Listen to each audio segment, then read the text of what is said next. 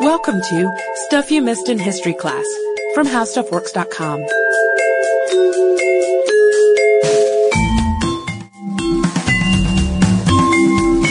Hello and welcome to the podcast. I'm editor Candace Keener, joined by staff writer Jane McGrath. Hey there, Candace. Hey, Jane. You know, it's funny. I feel like we keep rehashing the same theme over and over, but it's just so interesting.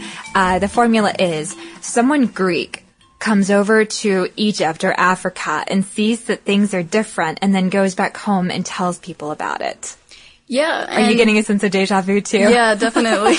and we're talking about Herodotus, and he is a Greek who came over about the 5th century to Egypt, and uh, he noticed something really interesting, and that was that the women were in the marketplace trading and doing all that um, market stuff, while the men sat at home and did all the weaving. And he thought this was really odd, especially compared to how gender issues were going on in, Gre- in Greece at that time.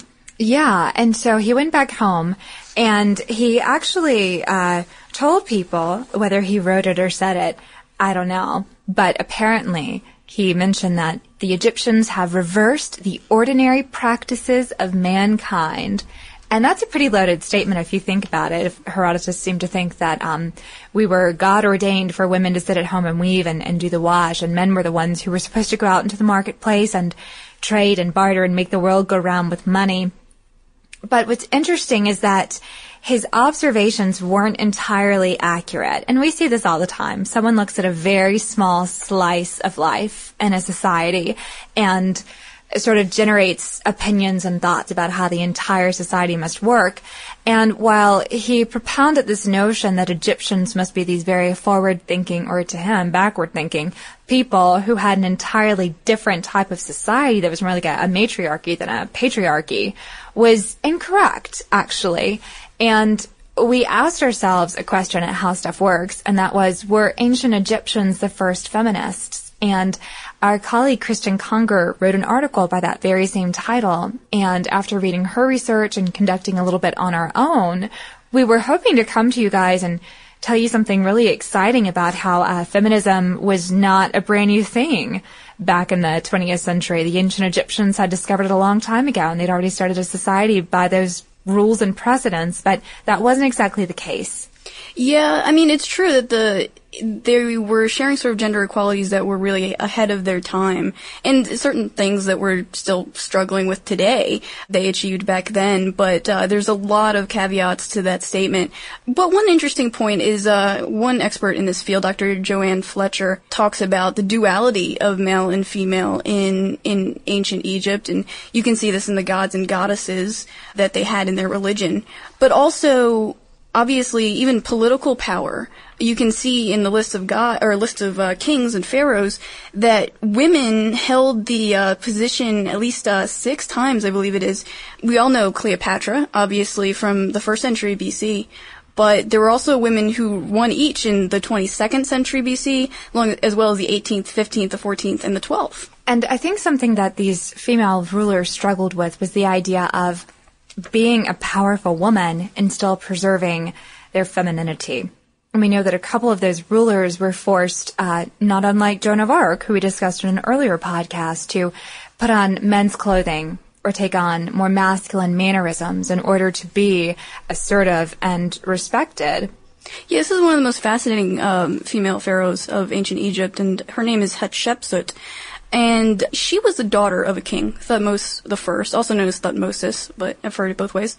So Hatshepsut was married to her half brother, Thutmose Second, who inherited the throne.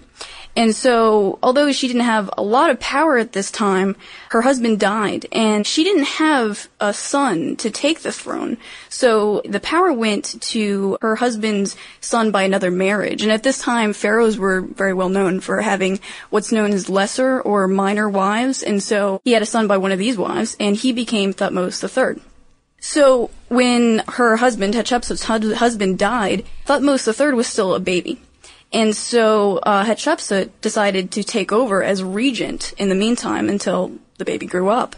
And by about the seventh year into her role as regent, she was officially crowned king. It's interesting that it took that long. Also, what's especially fascinating about this period is that she started gradually more and more wearing men's clothes, like you were saying, Candace, and she actually uh, put on a false beard, which I find the most curious of all. And there are different theories about why she did this. Perhaps like she had herself portrayed at least this way in the in the pictures of the records that we have, and maybe um, the significance of these pictures and their culture meant that if it was portrayed that way, then that's what she would become. She would become as powerful as a male king, which I found interesting. And, but I think it should be noted that she was no man hater by any means because she allowed her stepson, Thutmose, to share power once he got old enough. After she died, a few decades later, her stepson was still ruling. Near the end of his rule, there was a movement to destroy the remnants of Hatshepsut's rule. And there's a lot of different theories about that. One is, um, that it was an act of vengeance, perhaps. But another is that because her name was actually removed from documents that said the lists of the kings, it's believed that maybe Thutmose III wanted history to remember the list of kings in order like Thutmose I, II, and III without interruption, especially female interruption. What Hatshepsut did for her stepson is actually pretty magnanimous if you look at the history of uh, Egyptian minor wives, aka concubines, because they were known sometimes to actually off their husbands to put their sons on the throne. So there was a real power play at court mm. where women could get an upper hand just as easily by being, you know, good strategists. And if you hearken back in your memory to a podcast Jane and I did many, many months ago about the First Lady of the United States, if you look at different women who sat at court with their husbands, whether they were queens or whether they held some sort of lesser power like a, a regent or, or even a priest, and a priest was considered pretty powerful actually, it's almost like this first lady idea where you come into power by virtue of being married to someone who's mm-hmm. the most powerful man in the country. So even and powerful women actually owed their power to a man? They okay. did. They still yeah. owed their power to a man and they could choose to wield it in whatever way they wanted. I think that there were some women at court who took on more traditional, what we conceive of as traditional roles of being a wife and a mother. Some certainly used their wealth to leverage uh, leisure for themselves, you know, nonstop manicures and hairstyling and, you know, tours around the grounds and their own chariots and there were others like Nefertiti who I'm really interested in who took advantage of her power alongside her husband to help him. And sort of a in a Hillary Bill Billary sort of way she helped him come up with new policies for the nation, different types of rules and reformed their system of government. And in addition to that, she took a major part in helping to execute different prisoners. And when her husband died, there are some historians who suggest that she very quietly just assumed role as king or queen, really, but stepped into his shoes. Mm-hmm. And then others think that some somewhere along the marriage she offended him somehow and he got very upset and so he elevated a daughter to her place. But you look back at Nefertiti and especially just to look at that very famous bust of hers, you know, you, do you know the one I'm talking about? Yeah, it's, yeah. It's a, a portrait really in, in three dimensions and we see that she has a very serene look on her face. And I guess that's how I've always imagined ancient Egyptian women with the kohl-lined eyes and the very elaborate, you know, hairstyles and just being a part of society but not really being leaders. But that wasn't the case unless you're from a lower class.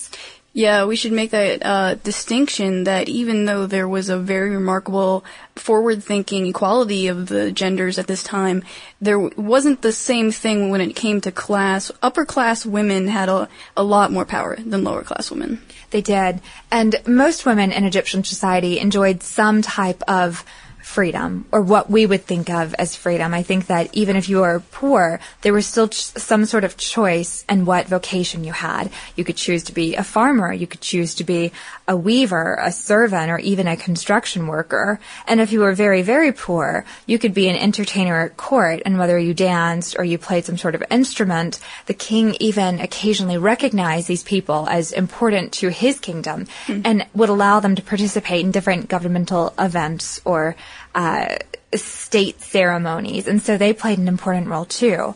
But what our, you know, our Greek friend may have been referring to as far as the progressiveness of Egyptian society was the legal system, because even if women in ancient Egypt were considered wives and mothers first and foremost, they had some pretty interesting legal rights. Yeah, they could own their own property. Interestingly, uh, they could make wills, like uh, deciding who, which of their children would um, receive what of their wealth. Uh, in court, they could represent themselves. They could sue people. Uh, they could also get divorces. And divorce, I think, is an interesting case because it brings up the idea of marriage and the legal idea of marriage in, in ancient Egypt, which is curious because when you got married, you didn't necessarily need to get the courts involved. The law wasn't involved at all. You could just have a party, you know, and uh, celebrate the fact that you're getting married. But divorce was certainly a legal issue.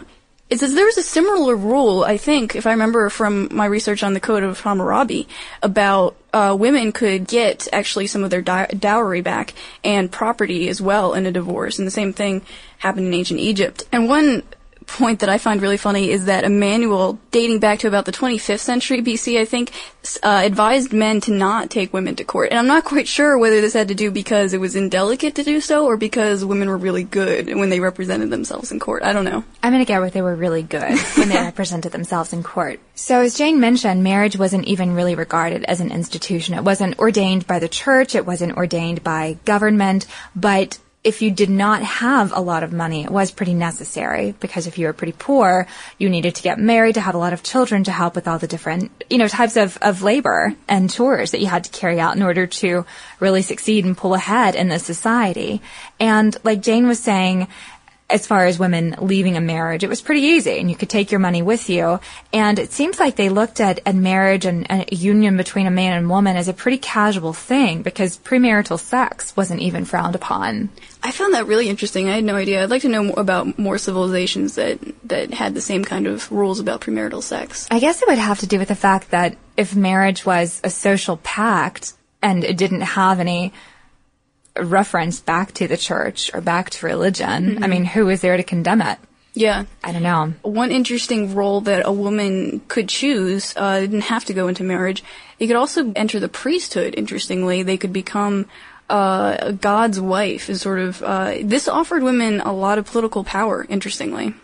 But I think she had to have a little bit of money to accomplish that. The yeah. same way she could be on a jury, but she had to have a little bit of money to do that too. Yeah, and speaking of religion, we were talking about Nefertiti earlier. Uh, one major thing that she did was that she and her husband were monotheists, and this was really unusual at the time. Um, the culture was in general worshiping many gods. Nefertiti and her husband uh, Akhenaten uh, worship the sun god alone. And they actually outlawed worship of other gods, of polytheism. And it's believed that Nefertiti herself was the driving force behind this uh, this rule, and it actually caused gave her a lot of enemies. Let's say she took this idea very very seriously, and she worshipped him with great fervor. And then we see a little bit later on, Cleopatra was really the last great guess, matriarch of ancient Egypt before the tides turned and ancient Egypt became the very, very early stages of, of modern Egypt, what it is today, as we see Egyptian culture sort of um, ebbing and more Christian culture coming in. And up until a certain time in ancient Egypt, much of the population was illiterate. And I think maybe only 2% of Egyptian society could actually read and write. And an even smaller fraction of that were women who could read and write. But when Cleopatra came along, she was very interested in making sure that women were educated and that the people of Egypt had a role to play in intellectual circles. And so her reign marked the emergence of the great library at Alexandria. And so as that became more of a part of Egyptian culture, women, I think, found new careers for themselves as philosophers or scribes or or learned people or academics at the very least. And then when Christian monks came in, I think in 4, 415 AD, they actually killed a woman who they saw uh, philosophizing and writing, and mm-hmm. that was the end of that. So that's interesting. Yeah, and so you know, to wrap it all up, they, the ancient Egyptians can't be really said to be feminist, like they didn't have marches for women's votes and stuff like that. There's nothing that's exactly analogous to what we think is feminism today. But at the same time, historians note that women were actually paid the same amount. Like, uh, uh, the, for the same job, women would get the same amount of, uh, of uh, wages as a man, and that's something that historians note like we're still struggling with today. So in that in that sense, you know, even though uh, ancient Egypt was a very patriarchal society, uh, it was really curious and ahead of its time in terms of uh, gender issues. And if you want to learn even more about ancient Egyptian society, be sure to check out this article and others pertaining to the pharaohs and Cleopatra, etc. on howstuffworks.com. And while you're there, be sure to check out our blog, Stuff You Missed in History Class. Candace and I write on uh, once a day. And in the interim, be sure to keep sending us emails at historypodcast at howstuffworks.com. For more on this and thousands of other topics, visit howstuffworks.com.